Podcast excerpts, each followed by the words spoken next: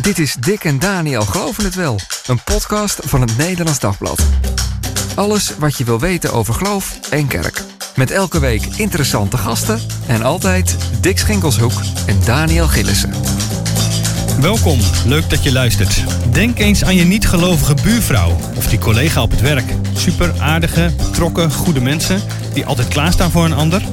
Maar geloven in God, in Jezus en zeker de kerk, daar hebben ze helemaal niks mee. Ze zijn niet anti, maar het zegt ze gewoon niks. Op welke vraag zou geloven in vredesnaam een antwoord kunnen zijn? Oude theologen konden nog spreken over een ingeschapen godskennis.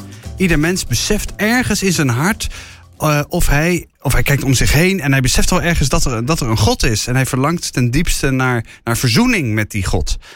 Maar klopt dat wel? Zijn moderne mensen nog wel zo met God bezig? Ervaren ze wel dat ze God nodig hebben? En gaat daar ten diepste de crisis van de kerk niet over? Gaat, geeft het christelijk geloof nog wel antwoorden op vragen die mensen vandaag hebben? Nou, het christendom heeft dus dringend een nieuw verhaal nodig. Dat betoogde onlangs theoloog Stefan Paas in zijn nieuwe boek Vrede op Aarde. En, alsof het in de lucht zit, ook Jan-Martijn Abramsen, lector aan de CAE... die voert daar nu dat pleidooi voor in het boek Zoeken naar de dingen die boven zijn. Stefan Paas hoor je over enkele weken in deze podcast. En aan het begin van dit nieuwe jaar spreken we met Jan-Martijn Abramsen. Hartelijk welkom. Leuk om hier te zijn. Goed dat je er bent. Voer jij wel eens zo'n gesprek met je niet-gelovige buurvrouw over geloven? Veel te weinig. Um, ik denk toen ik predikant was in Aalsmeer veel vaker had ik regelmatig dit soort uh, gesprekken met mensen die dan zeiden van uh, wat doe jij eigenlijk? En dan zeiden ze nou ik ben dominee en dan zeiden ze is dat een priester of zo? Ja, ja. Uh, waar is je boordje? Ja, waar is je woordje? ja. en nu ik woon nu in Ede sinds een heel aantal jaar. En... Dan heb je geen niet-gelovige ja, buurvrouwen, toch? Dat zou je denken, maar ik, ik, woon sinds een jaartje op een ander adres in Ede. En ik heb nu een hele niet-christelijke straat. Dus ik denk dat dat een soort hulpmiddel is. Ja. En, je bent daar geplant. Ik ben daar. nou, het grappige was wel dat ik... We hadden een keer een borrel toen we daar kwamen. Een paar maanden geleden. En toen... Uh, toen bleek, nou, mijn overbuurman doet aan uh, hindoeïsme. En mijn achterbuurman heeft ook daar iets mee. Uh, die heeft ook van die klankschalen en zo. Dus die hoor ik ook wel eens. Hmm. Dus om maar zo te zeggen... Dat is misschien ook wel het goede van onze tijd. Uh, Ede heeft een beetje de naam van Bijbelbelt. En dat is natuurlijk grosso modo ook zo. Maar ook daar seculariseert de boel heel gauw. De PKN heeft meerdere uh, parochies moeten sluiten, zeg maar, de afgelopen tijd. En dat zien we breed. Dus uh, dat hele scherpe onderscheid is er niet meer zo. En uh, als je, er zijn er genoeg heidenen in Ede, om zo te zeggen. Ja, maar goed, jij bent dan met die heidenen, zo gezegd. Ja. Uh, ga je daar wel mee in gesprek? Of zeg je, nou, sorry, maar daar heb ik het dan eigenlijk niet over. Want meer mensen er gewoon niet, niet, niet zoveel mee hebben. Nou, zeker bij een eerdere, eerste ontmoeting ga ik eh, niet denken van, oh, hoe eh, kan ik eh, mijn evangelie kwijt? Hmm.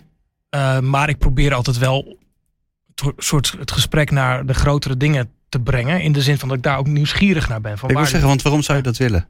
Nou ja, dat is, ik denk dat het natuurlijk ook beroepsgehalve. Ja, geen koetjes en kalfjes nee. gebabbel alleen maar, maar het moet wel even over het leven gaan of zo. Waar, waar, ja, toch een beetje van waar, leef je voor? Waar, waar, waar, put je inspiratie uit? En ik moet dus ook zeggen, we hebben natuurlijk de afgelopen jaren ook genoeg aanleiding gehad. Hè? Dus de coronacrisis was natuurlijk heel makkelijk.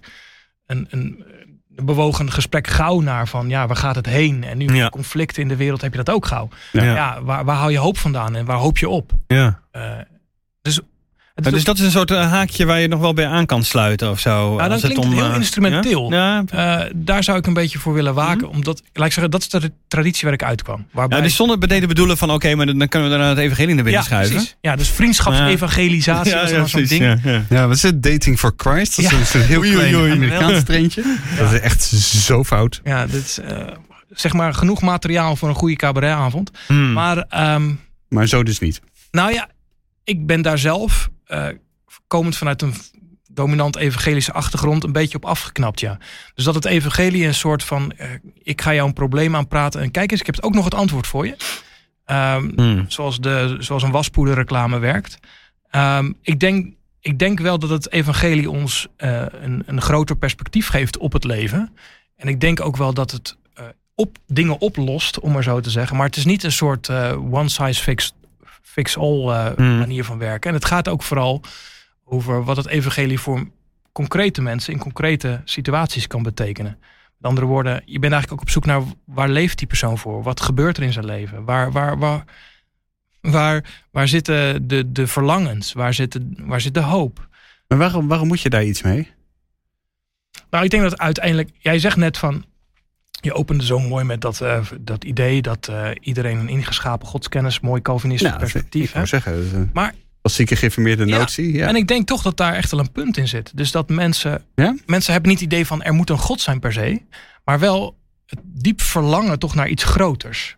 Dus eh, ik denk dat in dan onze tijd, ehm, en dan bedoel ik even de afgelopen, noem het even de afgelopen 50 jaar, de, onze samenleving dusdanig verplat is.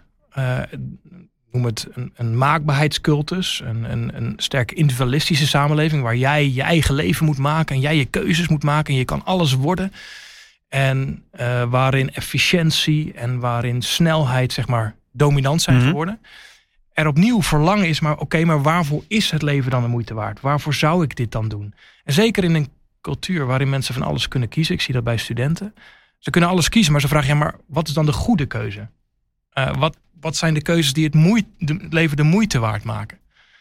Met andere woorden, ik denk dat er wel een soort verlangen zit naar toch, toch een soort horizon. Waarvoor leef ik? Waar, in welk licht staat mijn leven, mijn concrete leven? En ehm, ook in de hele klimaatproblematiek, dus de ecologische ramp die er is. Toch ook wel een soort, ja, zijn er nog is er nog hoop? Mhm. Dus de, laat ik zo zeggen, onze samenleving brengt als vanzelf dit soort eh, vragen naar boven. En dwingt mensen om daarover na te denken, denk ik. Maar nou heb je even vastgesteld, zeg maar, er is dus behoefte aan, aan hoop. Zeker, ja. Alleen christenen hebben daar het antwoord niet meer op. Is dat een beetje wat, eh, wat, het, wat het probleem is? Nou, dus in ons boek gaat het vooral over wat we dan noemen transcendentieverlies. En ik ga ze zo uitleggen. En eh, wat ze noemen soteriologisch agnosticisme. Oeh, doe Ja, maar. Dat Nou, voor, eh, Hebben, zijn die woorden eruit? Ja. heerlijk. Transcendentieverlies. Wat is, wat is Transcendentieverlies- het probleem daarvan? Nou, het, pro- het is niet zozeer alleen een probleem, maar het is gewoon iets wat we merken. Wat ik ook aan, aan de lijve merk, is dat we het in onze cultuur het moeilijker vinden om ons leven te verbinden met God. Dus met andere woorden, eh, om God te zien in het dagelijks leven en Ja. iets daarvan te ervaren, maar ook om ons leven in het licht van Gods eeuwigheid te zien of Gods werk met deze Ja. wereld. Dus dat, ik zeggen, dit is voor christenen al een probleem. Ja, eh, op zich herken ik die natuurlijk wel. Ja. Is het niet de, de, de Canadese filosoof Charles Taylor die Ja. dat beeld gebruikt Ja. van dat stadion met dat, eh, dat, eh, met een soort, dat kan dan overdekt worden. Hè? Dus Ja. Als het dan regent, dan zit iedereen lekker droog. Dat we in een soort stadion zitten waarbij dat dak al bijna helemaal is dichtgeschoven. Er is En dan geen zijn er verbinding nog- meer met boven. Nee, het is geen verbinding meer met boven. Ja. En er zijn nog een paar mensen die zitten nog, nog, net, die nog net op een plekje dat ze nog Ja. een stukje Ja. blauwe lucht kunnen zien. Frankje licht naar binnen. Zeg maar, maar dat dak is al bijna helemaal dicht. En dat is Ja. dus dat is de wereld waarin we leven. Ja, Charles Taylor is dicht. echt de denker die dit zeg maar al vaststelde in onze samenleving. Ja, de Secular Age, een boek waar je nu eigenlijk naar refereert. Ehm, maar eh, dus met andere woorden, eh, het is een soort optioneel geworden. En, en wij kunnen ervoor kiezen om nog met God te leven of niet. En dat is net zo redelijk, om maar zo te zeggen. Hmm. Ehm, Ja, want, want binnen Ja. onder dat dak functioneert het ja, allemaal best wel gaat aardig. gewoon door, toch? Ja, Ja. het spel gaat door. Ja, ja. en toch, eh, ik denk wat je nu wel ziet is een soort, ik, dus niet de massale terugkeer naar van waar is God, maar wel, oké, eh, maar is er meer? Dus mensen gaan het in van alles zoeken. Dus eh bij wijze van spreken, als je de TikTokjes, ik, ik zit op Twitter, ik blijf Mhm. het Twitter noemen, eh, zie je de TikTokjes voorbij komen van allerlei soorten spirituele gasten Ja. die je van alles aanpraten. Ja. Dus er zit een soort hang naar het heilige, het hang naar het bovennatuurlijke, het hang naar een groter perspectief.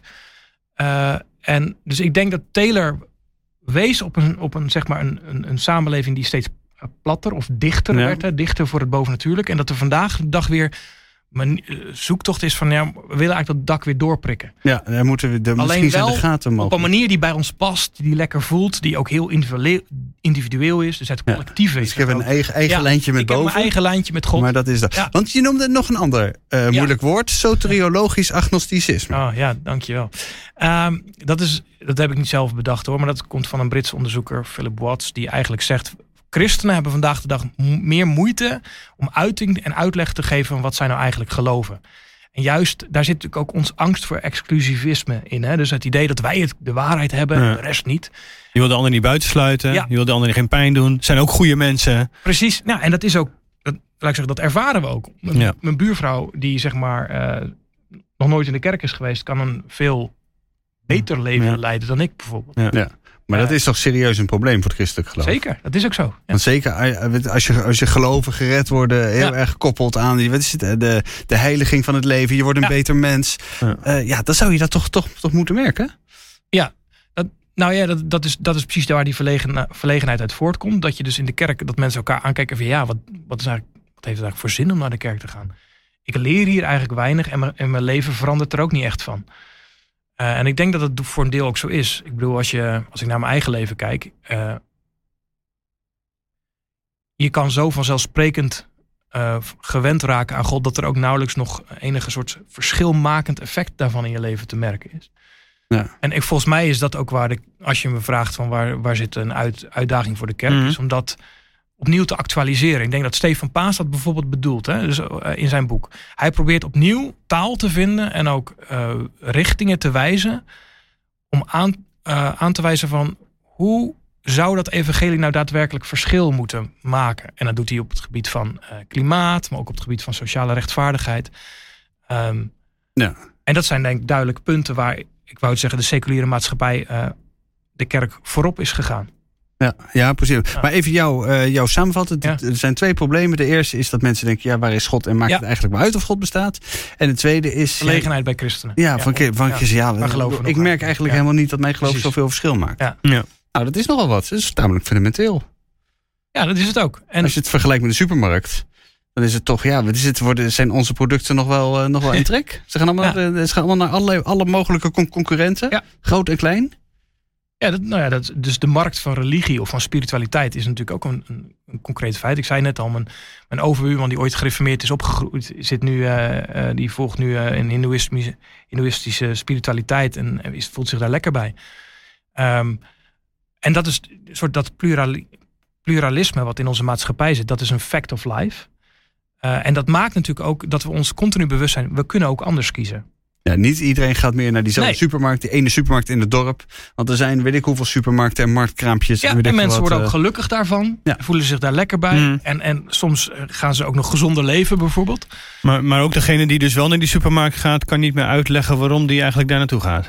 En waarom dat verhaal nou het beste is, of daar de producten het beste zijn. Nou, ik denk dat we, het is niet complete stomheid, zeg maar, dat we totaal met stomheid geslagen zijn. Mm. Maar wel dat we voorzichtiger zijn om aan te zeggen van, hé, hey, wij als christenen hebben de waarheid in pacht. Omdat we merken van, hé, hey, eh, wij begrijpen ook niet alles. Ja. Wij staan ook wel eens te stamelen als het gaat over de grote vragen van het leven. Misschien zijn sommige producten in onze supermarkt ook wel een beetje over de datum.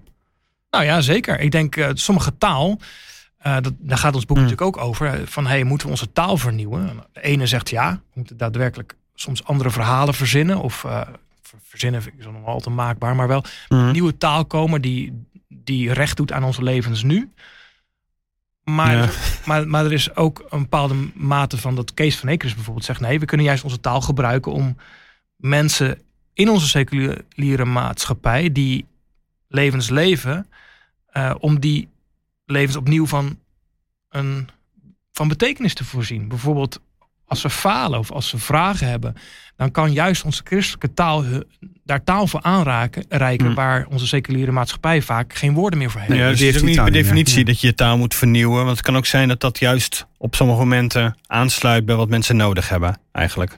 Ja, dus in mijn, in mijn bijdrage doe ik bijvoorbeeld van hoe spreken we over Jezus als heiland. Nou, dat is een begrip wat we niet heel vaak meer gebruiken. heiland. Dat, Heiland. is, dat kun je niet aan je niet-gelovige buurvrouw als we nu met kerst gaan er weer wat meer liedjes voorbij komen waarin dat woord voorbij komt. Het mooie oude christelijke woorden vaak. Prachtig. Ja. Ja. Ehm, nee, dat is niet een begrip wat nog eh, heel vaak eh, in onze tijd eh, betekenisvol gebruikt wordt. Dus ik ben eigenlijk op zoek gegaan naar in welke context zou dit woord weer relief kunnen krijgen. Waar, waar ontstaan er weer haakjes waardoor mensen zeggen ja, ik begrijp niet alleen cognitief wie Jezus is, hè, dus ik kan het begrijpen, zoals ik kan begrijpen dat mensen vroeger in de platte aarde geloofden. Maar het raakt mijn, ook mijn leven en mijn wezen, het doet iets met mij. Ehm, eh, dus ik heb dat gedaan voor, naar, eh, om door Jezus te zien als degene die ons thuis brengt bij God. In onze tijd zie je veel mensen die ontworteld zijn. Hè? Dus ik zei al, zeer individualistische samenleving, waar mensen eh, in een prestatiesamenleving zitten. Dus je doet vooral mee als je het goed doet op social Mhm. media. Wanneer je lekker kan meekomen. Wanneer je ook stapjes blijft maken. Hè? Dus eh, als je op een verjaardag vertelt, nou, ik, eh, ik zit al zo lang in dezelfde baan. En eh, dan zeggen ze, oh, ah, is er wat mis met je, weet je wel? Of ben je er tussenuit Mm. geweest? Of wat dan ook. En waar ook veel jonge mensen en ook millennials eigenlijk langzaam maar zeker door hun hoeven gaan. Als het gaat om zo'n maatschappij. Dus nou ja, de, we kennen de verhalen. Dus psychiaters maken overuren. Psychologen zitten vol. En, en de ene helft coacht de andere helft van Nederland. Ehm, met andere woorden, we, we hebben een samenleving voortgebracht die we eigenlijk niet volhouden. Nee. En die ons ontheemt. Die ons tradities ontneemt. Die ons, onze achtergrond ontneemt. Want jij moet je eigen leven maken. En wie jouw ouders waren mag nooit, nooit eh, zeg maar bepalend zijn voor wie jij bent. Mhm. Nee, Ja. want jij bent uniek in jouw eigen uniek. Zelfs authentieke kerk hebben keuzes. een parel. Nou ja, hebben we ook die taal. Dus mijn, bijvoorbeeld mijn, mijn, eh, mijn dochter vroeg pas aan mij...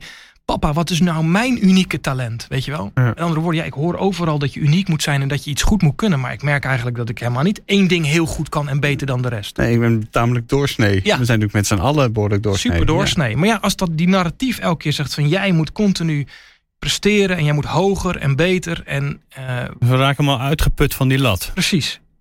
Met dan is een soort gemis aan een thuis. Aan, Ja. aan een plek waar je gewoon je authentieke zelf kunt zijn. Zonder dat je jezelf moet, zeg maar, op zo'n manier moet presenteren dat je jezelf kunt posten op social media. Ja. Weet je wel, met Ja. nu bijna voor de camera's ook eh, te glimlachen. Ja. Ehm, nou, en dus met, in zo'n samenleving denk ik dat het evangelie in, in, in, en de vorm van Christus iemand is bij wie we thuis kunnen komen zonder dat je je hele eh, cv mee hoeft te zeulen, zonder dat je aan bepaalde maatstaven moet do- voldoen. Eh, of ze nou gezondheid zijn, of ze nou carrièrematig zijn, of ze gaan over hoe je en welke kleren je draagt. Dingen die voor pubers heel belangrijk zijn. Maar iemand is bij wie je kunt zijn en die jou. En dus hel krijgt de vorm. Dus wat is hel? Hè? Dus heelheid, gezondheid, welzijn. Krijgt de vorm in een plek waar je mag zijn. Ja, thuiskomen. Place to be. Ja, Ja, ja. Thuiskomen bij God. Nu, eh, ik wil zeggen, nu gaan we al naar mogelijke oplossingen Ja. en taal en zo. Maar ik wil eigenlijk nog even één stap naar voren. Want eh, ik merk ook wel dat ik bij mezelf denk, ja, ik, ik zie inderdaad dat we, dat we in een maatschappij leven die zichzelf aan het uitputten is. Dat is natuurlijk Mhm. ecologisch zo. Maar dat is Ja. natuurlijk ook eh, psychisch zo. Dat op alle mogelijke ja. fronten zo. We, we, zijn doodmoe met z'n Mhm. allen. Eh, het, het loopt klem, dat zie ik allemaal. Daar zijn we het ook allemaal over eens. Maar wat zegt ons dat het christelijk geloof daarop een antwoord is? Of is dat ook een soort wensdenken, bijna een soort verheugd in onze handen eh, wrijven van, ha, nu, is, eh, nu hebben we een probleem eh, We met hebben ergens een oplossing voor hebben. Eh, Ja. En yes, we, we, Nou, we doen er weer toe.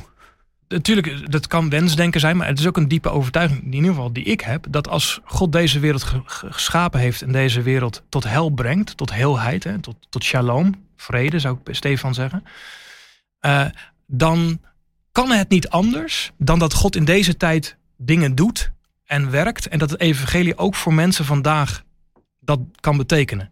Met andere woorden, wij geloven niet in een soort esoterische waarheid die hoog boven onze eh, schepping zweeft waar je in kunt geloven. Maar ja, je merkt er niks van.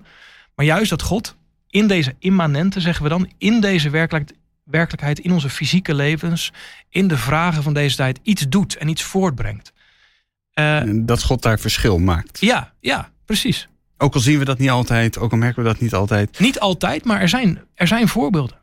Oké, die, kan, die kan ik volgen. Maar dan, eh, dan kan ik me ook nog afvragen, maar waarom moet God dan per se, kan God dan per se alleen iets doen in, in, in, onze, in onze problemen? Ja. In onze, wij zijn, eh, eh, blijkbaar komen we er met z'n allen niet helemaal uit. Nou, dan hebben we gelukkig God nog die ons in onze, nou, als we vastlopen, als we onzeker zijn, als we ons niet geaccepteerd voelen, als we niet genoeg likes hebben op sociale media, dan is gelukkig God er ook nog bij wie we thuis mogen komen. Ja, Dat is toch. een soort, eh, ja, een soort de ANWB. Als je pech hebt, dan kun je ja, bij hem terug. Dan kun je alsnog. Is het, eh, Ja. Was het niet eh Dietrich Bonhoeffer die over eh, God als gatenvuller had? Van, nou, als we, Lukenbuscher, ja. precies. Wij kunnen, we kunnen een heleboel kunnen we regelen met elkaar.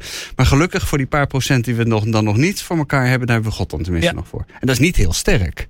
Nee, en ik heb, dus dit, dit resoneert bij mij ook direct. Hè. Dus ik, ik merk dit en ik vind dit ook, dit is ook iets waar ik veel over nadenk. Van hoe, wat betekent God nou voor succesvolle Hmm. mensen? Voor mensen die denken Ja.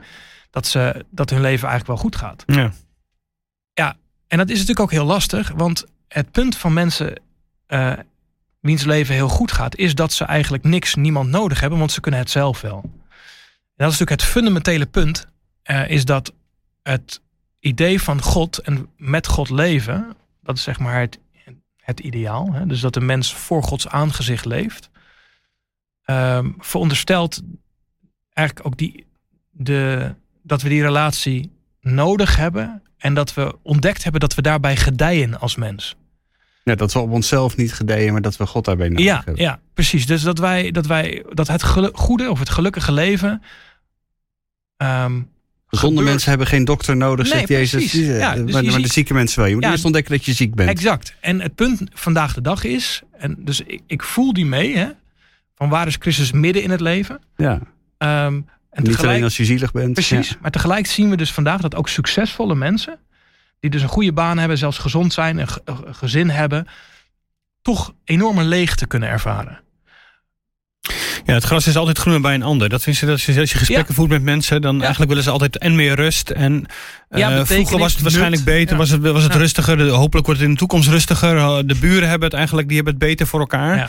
Dus hoe zorg je ervoor, oh, terwijl het eigenlijk goed gaat in hun leven, zeg maar. Dus Ja. ook daarin zie je die onrust wel, bedoel je? Ja, bijvoorbeeld. Maar ook, ja. Ja. dus die, jij, jij duidt dan op de ontevredenheid, een soort Mhm. permanente ontevredenheid Ja. die we kunnen ervaren. Ja. Maar daar hebben we, maar daar, ik bedoel, ik blijf er toch nog maar even prikken. want Daar heb je. God toch helemaal niet voor nodig. Je hebt toch, je hebt toch eh, coach, Positieve coach eh, voor nodig. positieve psychologie. Je gaat een beetje filosofie lezen. Je gaat je in het uh, stoïcijnse denken ga je, Ja. je oefenen. En dan ben je allemaal wat rustiger. Je Zeker. gaat de meditatieoefeningen doen. Je Je een gaat beetje gras, zen. gras Je maaien. gaat lekker gras maaien. Oké, dit is mijn stijl. Grasmaaien is jouw stijl, Daniel. Volgens mij is, is dat dus, kan dat dus wat Stefan Paas in ons boek dus immanentieverlies impliceren. Hè? Dus dat je eigenlijk op zoek bent naar iets wat alleen God biedt en de rest niet. Maar dat, dat is natuurlijk, zou natuurlijk gek zijn. Want als God Hmm. in deze werkelijkheid werkt, dan gebeurt dat met ja, eh, in onze behoeftes, onze menselijke behoeftes, maar ook in de structuren die deze schepping God veronderstelt. werkt, God Hmm. werkt middelijk, zouden de oude gereformeerde theologen zeggen. ja. Dus dan, heeft, dan is het niet gek dat voor heel veel dingen waarin het hel van God merkbaar is, dat er ook zo, soort ja, eh, ehm, andere vormen zijn die dat ook kunnen aanbieden. Maar dat, is toch ook, maar dat is toch ook een vorm van transcendentieverlies? Want waarom zou je het dan nog over God moeten hebben... als God toch altijd via de middelen werkt? Dan kun je, het- kun je het gewoon alleen maar gewoon over de middelen hebben. Nou, ik denk dat God ook andere middelen kan gebruiken. Maar uiteindelijk is God denk ik wel de bron van, van dat alles. Je moet wel Dus- weten wat achter die middelen zit. ja, nou, ik bedoel, kijk, je kunt natuurlijk zeggen, God is de heelmeester. Dus waar, waar, dus we, maar nu hebben we een ziekenhuis, dus we hebben God niet meer nodig. dat is natuurlijk een precies. belachelijk, Hm. je, je, je, je, je zegt nog steeds Ja, tegen waarom mensen... als is je dat- kanker hebt, ga alsjeblieft schema, aan ge- Juist, chemotherapie ja, doen, bestraling. Ja, waarom is het een belachelijke gedachte? Ja, vanwege dat dus inderdaad. Je, je gaat, eh, je- die middelen zet je in. Nou, omdat we dan eigenlijk God, eh, eh, zeg maar, eh, loskoppelen van onze fysieke werkelijkheid. Dus Hmm. dan zeggen we eigenlijk dat onze kennis, onze menselijke kennis, losstaat Ja. van God. We gaan, dus de kunst is juist, en dat volgens mij, nou ja, ik zat natuurlijk weer door te bladeren en kreeg dat weer opnieuw, dat ik dacht van ja, de kunst is om onze immanente wereld weer in het licht van het transcendente te zien. Dus het, het leven voor Gods aangezicht veronderstelt dat we in jouw in, in, in vriendschap die we ervaren, in liefde die we ervaren, in een, in een, in een gedekte tafel. In, Dan zit God overal in. daar zit God in. Nou, iemand die, Oh ja. De iemand die dat het heel alledaagse, nadrukkelijk doet, ja. is Tish Warren met het Ja. boek eh, ehm, Het Heilige in het Alledaagse, geloof ik Ja. dat de titel is. Ik heb het pas gelezen. Ik dacht, ja, hier gebeurt dat dus. Dus zij, zij gaat het leven weer heel bewust opnieuw zien in het licht van God. Hmm. Ja, en volgens mij is dat de kunst voor mensen als ik, die zwaar geseculariseerd zijn, om ehm, God dus niet een soort, eh, ehm, in een soort niche in onze, in, onze, in onze levens te plaatsen. Van nou, God is daar wanneer ik een fijn gevoel heb, wat ik nergens Ja, anders vind. Of wanneer ik heel erg zielig ben. Of en, ik eh, heel zielig ben. ja. Nee, maar om, om, om te zeggen: hé, hey, ik ben een werknemer. Wat betekent dat ik arbeid voor Gods aangezicht? Hé, hey, ik ben een echtgenoot of ik ben, ik ben een partner. Wat betekent dat ik. eh, op, op, welke manier kan ik liefde zo vormgeven dat, dat daar iets van God in zichtbaar wordt? Hmm. Nou, dat zijn volgens mij, is voor mij de kunst. Krijg je dan dat dak weer open? Van dat stadion dat, Ja. eh, dat dicht is? Nou ja, dan, dan, dan klinkt het ook weer heel maakbaar natuurlijk. Dat is weer het risico. Maar je ik kunt denk, het een beetje aan fluiten schieten. Ja, nou ja, wij, wij, wij zitten natuurlijk in alles. Alles is bijna een keuze geworden, dus ook dit. Uh, uh, maar ik denk wel dat we die oefening nodig hebben. Staken Stoppels die spreekt in het boek over de kerk als ambachtschool. Uh, en ik denk dat hij daar een goed punt heeft als het gaat over dat. Dat is waarom we volgens mij naar de kerk gaan, om dat te leren. Maar maakt dat dan eens concreet? We zitten hier een podcast te maken. Ja, dat is wat doen ja, ja, precies. We zijn het aan. Ik bedoel, als je dan even aan die liturgie van het alledaagse ja. denkt. Wat heeft, wat heeft God hiermee te maken dat wij hier met z'n drieën aan tafel zitten met drie microfoons en een paar camera's op onze neus? Nou, ik denk dat wij nu als mensen die. Wij kennen elkaar niet super goed. En toch merken we alle, merk ik, denk ik, Mhm. eh, dat wij denken, het gaat hier over dingen die urgent zijn. En waar we van denken, ook onze samenleving, samenleving heeft die nodig. Ehm, het idee dat ons leven niet geheel hier binnen afspeelt, maar dat de werkelijkheid waarin we leven groter is dan wat we vaak zien. Eh, en dat we dat ook nodig hebben als mens. En dat we daar behoefte aan hebben. We hebben een verlangen naar het heilige. Eh, en volgens mij is deze podcast en al die gesprekken die jullie hier hebben, op een bepaalde manier proberen die dat op het spoor te komen. Omdat we dat willen vasthouden, maar ook omdat we daar diep in geloven. Omdat dat ons motiveert om vriendelijk te zijn, om goed te zijn, ehm, om betrokken te zijn op deze samenleving. Om te bidden voor mensen aan de andere kant van de wereld, waar het nu, ik denk nu aan Israël, Gaza. Ehm, en niet te denken, ja, zwa, en je ook leven hier. Mm. Eh, ik ben blij Ja. dat hier vrede is. Ha. Weet je, dat is natuurlijk heel. Ja. Ik bedoel, wat belet mij om dat te denken als er Ja. niet iets groters is? Waar, ik was pas, was pas bij Schuldhulpmaatje, een, eh, een heel landelijk project. En het is fantastisch wat die lui doen, overigens. Die gaan dus mensen die diep in de schulden zitten, heel concreet helpen om hun leven weer op orde te brengen. En wij zouden dat een, een handeling van naaste liefde noemen. Maar welk verhaal inspireert je om op zo'n manier iemands naaste te worden? Als je je leven op rol hebt en andere mensen niet, ja, ja, dat is hun keuze, zeg maar. Dus met andere woorden, en tegelijkertijd als ik dat zo zeg, klinkt heel egocentrisch. Maar waar komt het vandaan dat we dat egocentrisch vinden? Het zou veel logischer zijn om. eh, Nou, in een individualistische samenleving waar je de BV-ik het hoogste is. Maar Waar- toch zijn er ook mensen die niet gelovig zijn, die dus zulke goede dingen doen. Gewoon openstaan voor die ander. Zich wel bekommeren Precies. over wat er eh, Ja. in de andere kant van de wereld En dan zou gebeurt. mijn vraag dus zijn, waar haal jij je inspiratie vandaan? En waarom denk je dat dat waar is? Dat naast de liefde Ja. of zorg voor anderen ehm, hoger is dan een carrière nastreven. We voelen allemaal volgens mij in onze cultuur Mhm. prima aan dat een moeder Teresa... ehm, op een bepaalde manier hebben we daar meer respect voor, meer waardering voor... dan de eh, belegger die steenrijk wordt Donald Trump. de Don, nou ja, jij noemt zijn naam. Wij denken aan die naam. Eh, maar dus, snap je wat ik bedoel? Hoe komt dat, dat we dat vinden? Op een bepaalde manier, als je puur kijkt naar efficiëntie en misschien zelfs naar geluk. Dat is God. Dat heeft God gedaan in deze wereld. Nou, ja, dan klinkt het weer heel maakbaar. Maar op een bepaalde manier heb je dat soort. Ja, dus ik. Als ik het klein maak, is ehm, het verhaal van, van, van Christus. geeft mij perspectief op, op een leven dat ik anders niet bij elkaar zou kiezen. eh, wat waarachtiger is, duurzamer en nastrevenswaardiger dan de egocentrische verhalen waarmee we soms de kranten vullen. Hmm. Maar uiteindelijk wordt dit toch al gauw wel een verhaal waar wij als, wij als christenen zeg maar, met elkaar lekker over kunnen gaan discussiëren. Ja. Maar wat buiten de kerk, buiten het christendom, niemand ene moe van gaat merken. Ja, nou, ik weet niet of dat helemaal zo is. Kijk, de verleiding is nu om te gaan wijzen van ja, dus eh, heel veel christenen, als je gaat kijken naar vrijwilligerswerk, zijn heel vaak mensen die eh, christelijk geïnspireerd Mhm. zijn. Ja, eh, je- je- donaties. Ja, dus vrijgevigheid, maar Ja. ook in de, in de coronatijd waren het de kerken die de deuren open deden, weet je wel. Dus volgens mij zie je daar al iets van. En ook in onze cultuur, waar komen ziekenhuizen vandaan, waar, komt, waar komen hulpverlening vandaan, ouderenzorg. Ja. ouderenzorg, heeft christelijke oorsprong. Dus dan zie je dat onze cultuur doorspekt is van christelijke waarden die op een of andere manier met het evangelie te Hmm. maken hebben. Dus ik, Alleen wij, wij herkennen ze misschien niet altijd niet. meer Nee, als, christelijke, Ja. als Iemand- van christelijke oorsprong. Iemand als Tom Ja. Holland heeft dat in zijn boek Dominion nadrukkelijk uitgewerkt, heerschappij in het Nederlands. Hoe, hoe hij ontdekte dat hij een christen was doordat hij Griekse en Romeinse mythologie las, zeg maar. En Nou, toen, mooi, ontde- en eh, toen ontdekte dat dat zo vreemd was en zo Ja, ver bij hem precies, vandaan stond. ja. Dat Ja. hij dacht, Missie eh, geslaagd dan. Dus eh, nou ja, dus mijn, dus, en ons de tijd, in onze tijd merken we dat we de, dus de, de lijn met die bronnen hebben doorgesneden. hmm. En dan merk je dus ook volgens mij in een cultuur waar, nou ja, ik zou zeggen, de, de, de afgelopen verkiezingen kun je er bij wijze van spreken weer naast leggen. Dat, dat we ge- gebrek aan collectivisme gaan, gaan merken. Dat we, dat we ge- een gebrek aan verbindende verhalen gaan merken.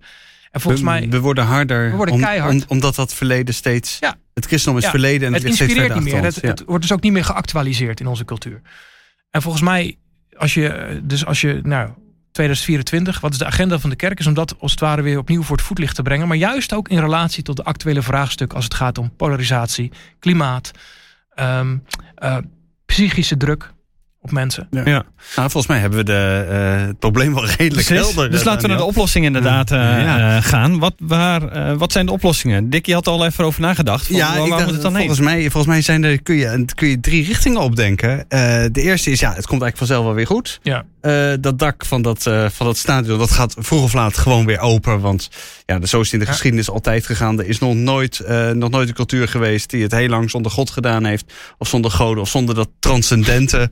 Mhm. Dus wacht er maar gewoon. Eh, sommige mensen zeiden wel eens, ja, in de oorlog zaten de kerken ook weer vol. Er zal, er zal wat ergs gebeuren. Nou, waren ze heel snel leeg. Maar... Daarna wel, was wel heel snel leeg. Oké, goed.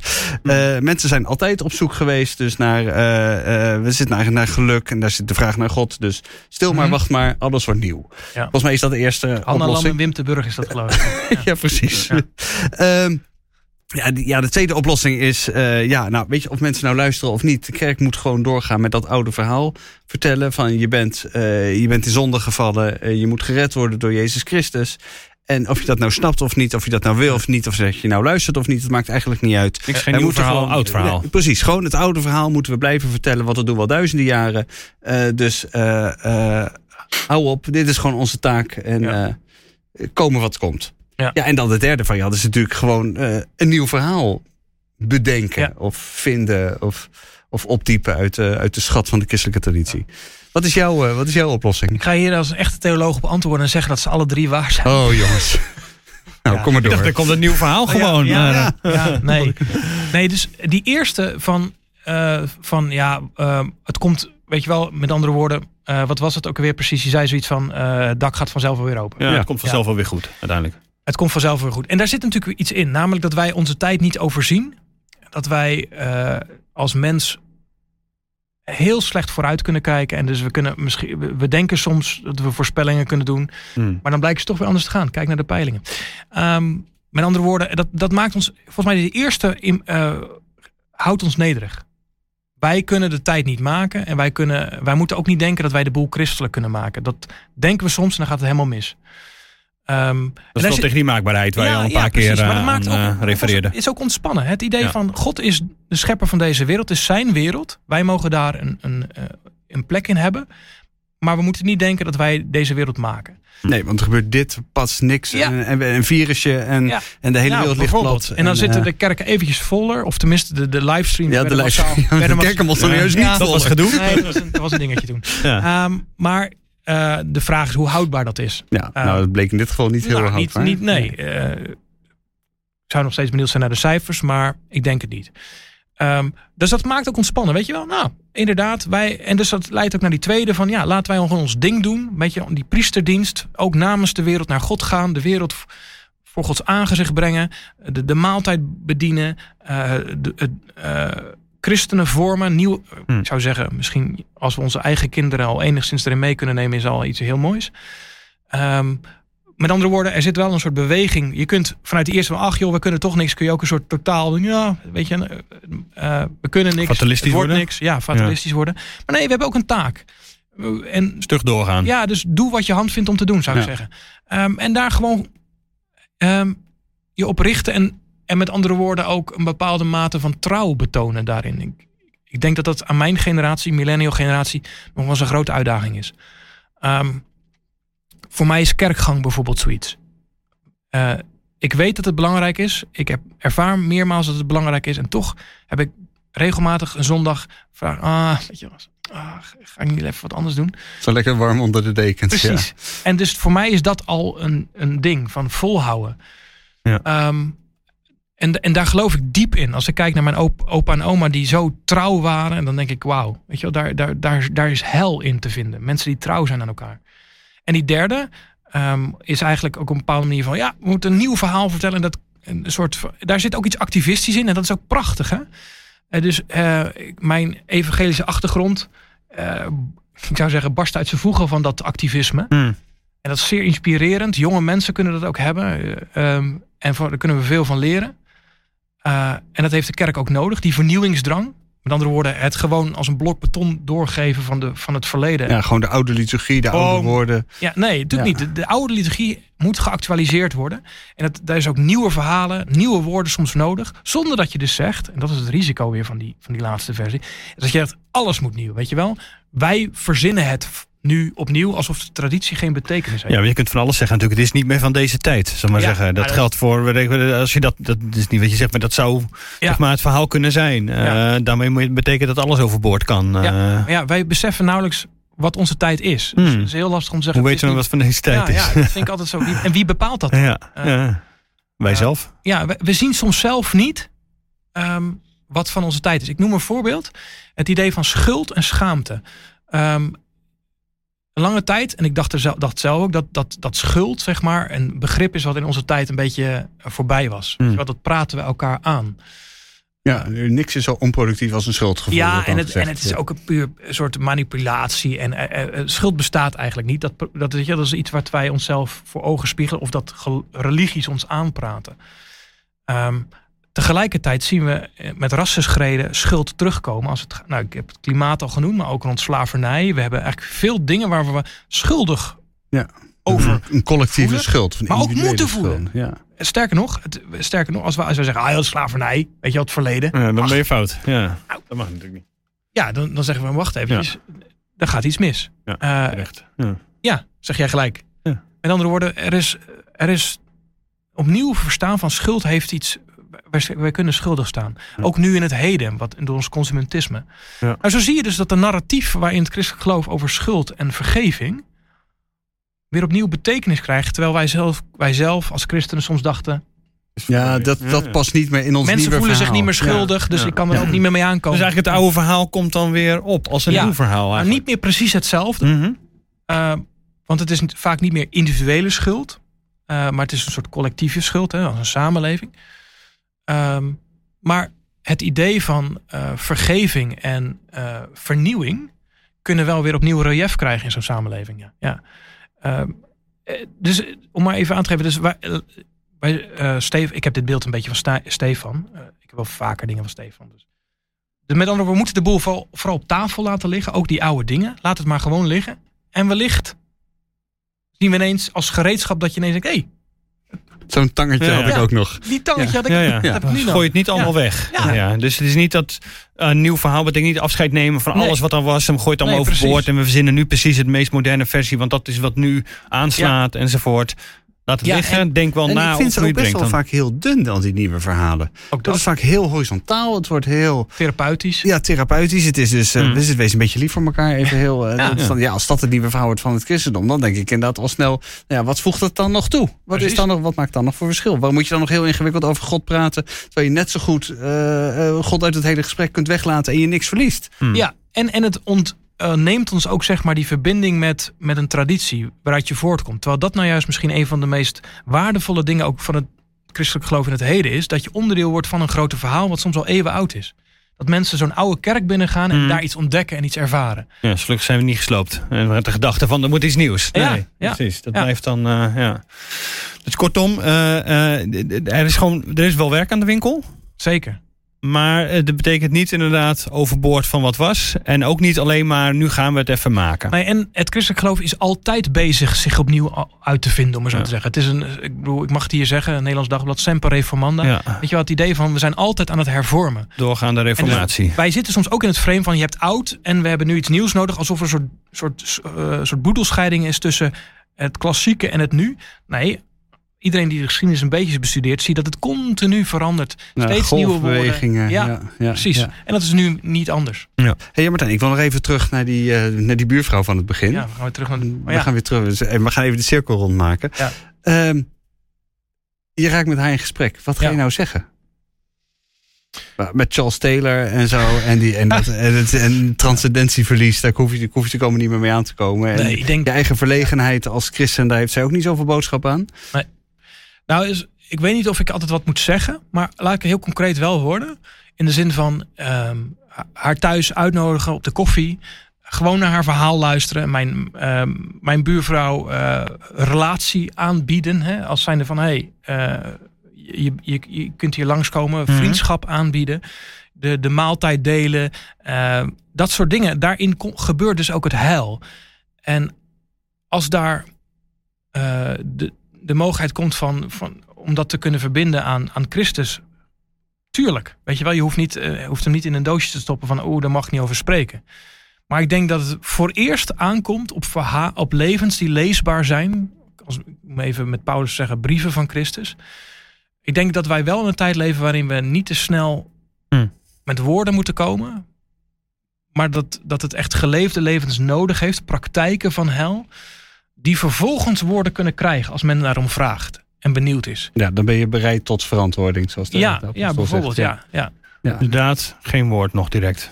Nee, Ja. dus om het zo te zeggen, om op Utrecht Centraal eh, het, met eh foldertjes te gaan staan. eh, iedereen die het wil doen, moet het vooral lekker doen. Hoe zeg je, daar was voor de kerst... eh, Daar was voor de kerst wat eh, van? gedoe over.